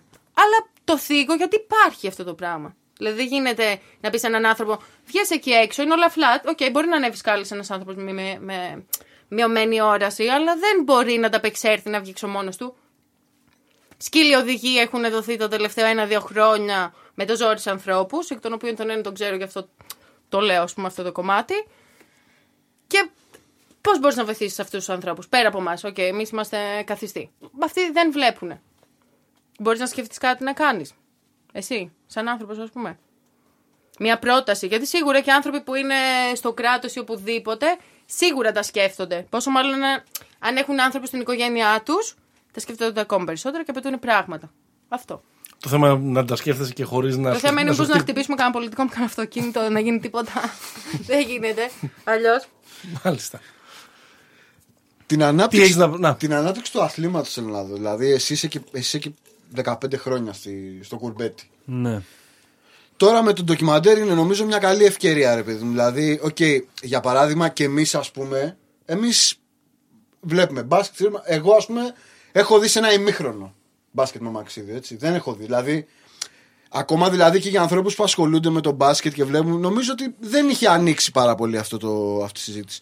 Τώρα με το, με το ντοκιμαντέρ, με την κουβέντα που, που μπορεί να ξεκινήσει και όλα αυτά, με, το, με, με τα χρόνια που έχεις, ας πούμε, και, και εσύ, Γεωργία, ας πούμε, που, που το βλέπεις το, τα τελευταία τρία χρόνια. Πώς τη βλέπετε να πηγαίνει η ιστορία, ρε παιδί μου? Ε, δηλαδή, από, sorry, από ό,τι κατάλαβα και είπατε πριν, η, στην Ευρώπη, ας πούμε, είπε στις τέσσερις χώρες, ας πούμε, ότι είναι πολύ πιο μπροστά το πράγμα. Ναι. Κοίτα, στην Ελλάδα τα τελευταία χρόνια γίνεται μια καλύτερη προσπάθεια από την Ομοσπονδία του μπάσκετ, ας πούμε, με καρότσι, mm. από την ΟΣΕΚΑ, και έχει αναβαθμιστεί κάπως το επίπεδο. Αλλά από εκεί και έπειτα είναι πολλοί οι παράγοντες που πρέπει να βοηθήσουν. Δηλαδή, εγώ, ας πούμε, τώρα παίζω στον Παναθηναϊκό. Ο Παναθηναϊκός έχει κάποια εκατομμύρια φιλάθλων.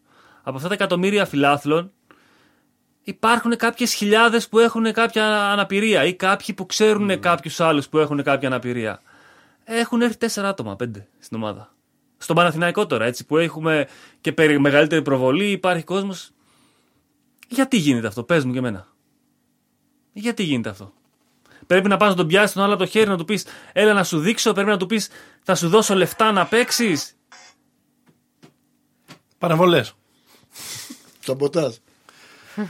Τι, τι, τι πρέπει να γίνει. Άρα, ποιο, ποιο είναι το κίνητρο δηλαδή. Άρα λες πέρα από την στήριξη μπορεί να πρέπει να δώσει η Ομοσπονδία, το κράτος, κάποιοι χορηγοί. Είναι και λίγο και στους ανθρώπους τους ίδιους με αναπηρία. Το, είναι το στους ανθρώπους τους ίδιους, είναι στην οικογένεια. Mm. Οι οικογένειες στην Ελλάδα είναι υπερπροστατευτικές. Όταν άμα χτυπήσεις, άμα πάθεις κάτι, θα κοιτάξουν πώς να σε έχουν σπίτι και να σε προσέχουν yeah. να μην πάθεις κάτι. Φασκιωμένο. Έχω φίλο που είναι τριάντα τρία χρονών. Και μένει με τους γονείς του μαζί και δεν θέλουν να φύγουν γιατί φοβούνται τι θα πάθει αν ανεβάσει πυρετό. τριάντα τρία χρόνια έτσι που... Είναι σαν μαξίδιο κι αυτός, έχει, έχει χτυπήσει, έχει μια ιστορία. Ε, από εκεί και έπειτα τι να πεις. Ναι. Δεν, δεν μπορείς να πας να πιάσεις κάποιον από το χέρι και να του πεις έλα εδώ. Βγες από το κουκούλι. Ναι. Mm. Αν θες να βγεις, θα βγεις. Η πληροφορία είναι διάχυτη, είναι παντού. Αν θες να κάτσεις να σε φροντίζουν, σε εισαγωγικά κάτσεις να σε φροντίζουν. Θέλω και τη δική σου απάντηση στην προηγούμενη ερώτηση για τους νικητές της ζωής και τους ήρωες. Κοίτα, η απάντηση εδώ πέρα είναι υποκειμενική. Όλοι θα μπορούσαμε να είμαστε ήρωες της ζωής και όλοι θα μπορούσαμε να είμαστε και νικητές της ζωής και χαμένοι από τη ζωή, ας πούμε. Κάποιος που με βλέπει εμένα λέει είμαι νικητής της ζωής γιατί βγήκα από μια φάση, γιατί το παλεύω. Γιατί σου τύχε μια, μια, κάτι και το κέρδισες, ρε φίλε. Ναι, γι' αυτό, πρόσινα... γι' αυτό μπορεί να με κάνει εμένα να σε θαυμάσω. Ωραία. Ε, μπορεί να έχει τύχει σε σένα μια ατυχία. Συγκατάβαση. Μπορεί να έχει τύχει σε σένα μια ατυχία που να είναι πολύ χειρότερο από αυτό που συνέβη σε μένα, αλλά να μην φαίνεται. Μπορεί να χάσεις το παιδί σου, για παράδειγμα. Έτσι. Δεν βγαίνω να σου πω ότι είσαι νικητής της ζωής όμως, γιατί δεν βλέπω ότι έχεις αμαξίδιο. Υπάρχει το στερεότυπο του αμαξιδίου γενικότερα στην Ελλάδα, του καροτσιού, που σου λένε. Για να είναι κάποιος σε καρότσι έχει τύχει κάτι πάρα πολύ άσχημο. Πάρα πολύ άσχημο δηλαδή και τώρα είναι σε καρότσι οπότε περνάει τα χίλια μύρια. Mm-hmm. Που δεν είναι έτσι. Μπορεί κάποιος άλλος να έχει μια κατάθλιψη, που λέει ο λόγος, και να είναι η κατάστασή του πολύ πιο σοβαρή και αυτός να είναι ένας πραγματικός νικητής για μένα που βγήκε από αυτή την κατάσταση. Απλά... Να μην είναι τόσο εμφανές. Ναι, απλά επειδή σε μένα φαίνεται, δηλαδή ας πούμε στο Λονδίνο, στις τουαλέτες, που γράφει ότι οι τουαλέτες είναι αναπηρικές. Σου γράφει από κάτω not all disabilities are visible. Εντάξει, δεν είναι ορατές όλες οι αναπηρίες. Mm. Ούτε όλα τα προβλήματα. Γιατί έχει τύχει εδώ να πάει κάποιος που δεν είναι σε αμαξίδιο, σε αναπηρική τουαλέτα και να του πούνε γιατί πήγε στην τουαλέτα. Και μπορεί να έχει ένα κάρο άλλα προβλήματα και να πρέπει να χρησιμοποιήσει αυτή την τουαλέτα, έτσι. Είναι η ελληνική νοοτροπία, έτσι. Πώς έχουμε μάθει, πώς έχουμε συνηθίσει. Είναι αυτό που προσπαθούμε να αλλάξουμε. Ε, δεν πρέπει να λέει εδώ πέρα κάτι όταν είσαι ανάπηρος, στο κούτελο. Δεν γίνεται. Ναι. Εμείς το λέει το καρότσι. Εμείς έχουμε το καρότσι και το λέει. Είναι άλλοι που πρέπει να κυκλοφορούν με την απόφαση του ΚΕΠΑ μαζί να λέει ότι παιδιά έχουμε, έχουμε και εμείς αναπηρία. Μας κράξετε που μπήκαμε στην τουαλέτα. Θα κλείσουμε με το σκηνοθέτη. Θα κάνουμε αυτή την ερώτηση που συνήθως γίνεται πρώτη. Mm-hmm. Είναι γιατί επέλεξες να κάνεις αυτή την ταινία. Α, α, οκ. Okay. Ε, ναι. Ε, φταίει εν μέρη ο, ο ένας που είναι εδώ, ο Γιώργος. Γιατί τότε στο πλαίσιο του site που, που είμαστε, του Basketball Guru, που από εκεί ξεκίνησε αυτή η έρευνα, ε, είχαμε κάνει ένα θέμα για τον μπάσκετ με αμαξίδιο.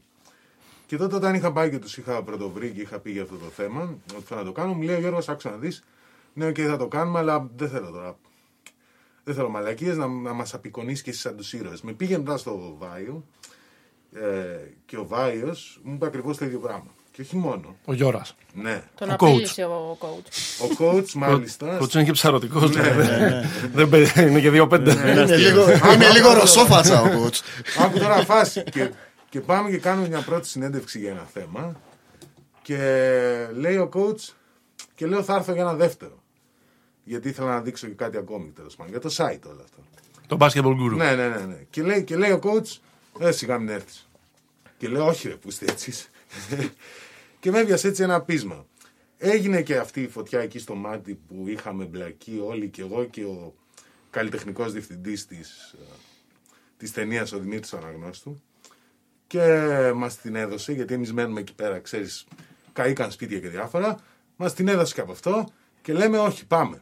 Οπότε μας δώσαν ένα κίνητρο τα παιδιά, βρήκαμε κι εμείς ένα άλλο και αρχίσαμε.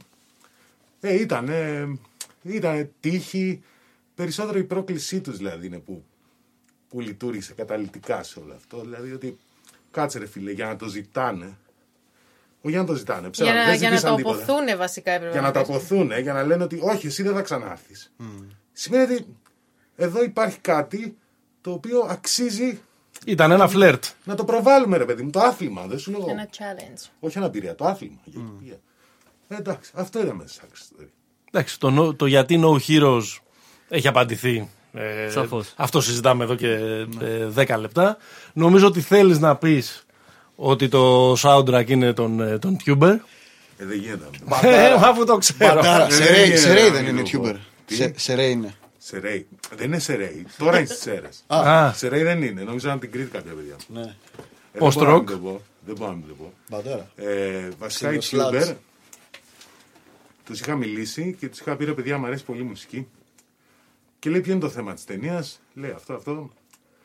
Ε, και τους είπα ότι είναι ένα θέμα που θα δείξει το μπάσκετ. Όχι τώρα αυτά, ξέρεις, αυτά που συζητάμε τώρα. Ναι, ναι, δεν θα είναι ναι. συναισθηματικό πορνό. Ναι, και λένε, οκ, okay, πάρτι μουσική. Δηλαδή ήταν πολύ συγκινητικό, γιατί δεν τα είχαμε πει καν από κοντά. Και το ίδιο έγινε και με τους Λεσκάρτους, αλλά εντάξει, εκεί είχα και μια φιλική σχέση από πριν. Που, εντάξει, που υπογράφουν και αυτοί δύο, δύο κομμάτια, ναι. Ναι, ρε παιδί μου, ακριβώς, τους Λεσκάρτη. Εντάξει. Αυτό δεν αλλάζει κάτι και εκείνοι το ίδιο κάνουν. Ναι. Okay, απλά η μουσική των Tuber για μένα έδωσε και άλλο.